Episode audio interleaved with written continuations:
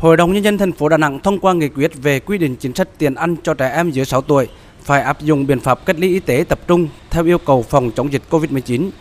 Chính sách này không bao gồm trẻ em thuộc hộ nghèo, hộ cận nghèo đã được hỗ trợ theo nghị quyết số 16 năm 2021 của chính phủ. Theo đó, mức hỗ trợ tối đa 80.000 đồng một người một ngày đối với trẻ em là trường hợp F1, F0 điều trị cách ly tập trung.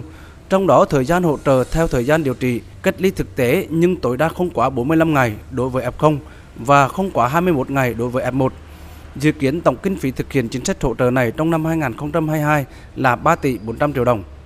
Hội đồng nhân dân thành phố Đà Nẵng cũng thông qua các nghị quyết về hỗ trợ các đơn vị sự nghiệp công lập không đảm bảo kinh phí để chi trả lương cho người lao động do ảnh hưởng của dịch Covid-19 trong năm 2021, giảm 50% giá thuê văn phòng tại khu công viên phần mềm Đà Nẵng và hỗ trợ tiền dịch vụ sử dụng diện tích bán hàng một lần trực tiếp cho tiểu thương tại chợ Hòa Cường và siêu thị do bị ảnh hưởng bởi dịch Covid-19. Ông Lương Nguyễn Minh Triết, Phó Bí thư Thường trực Thành ủy, Chủ tịch Hội đồng nhân dân thành phố Đà Nẵng cho biết. À, do chúng ta thực hiện à, một số chính sách hỗ trợ à, cho cái Covid-19 cho nên nó cũng ảnh hưởng đến cái nguồn thu của các đơn vị sự nghiệp, nhất là thực hiện cơ chế tự chủ theo cái cơ chế tự chủ của các cái ban quản lý nhất là các ban quản lý các chợ.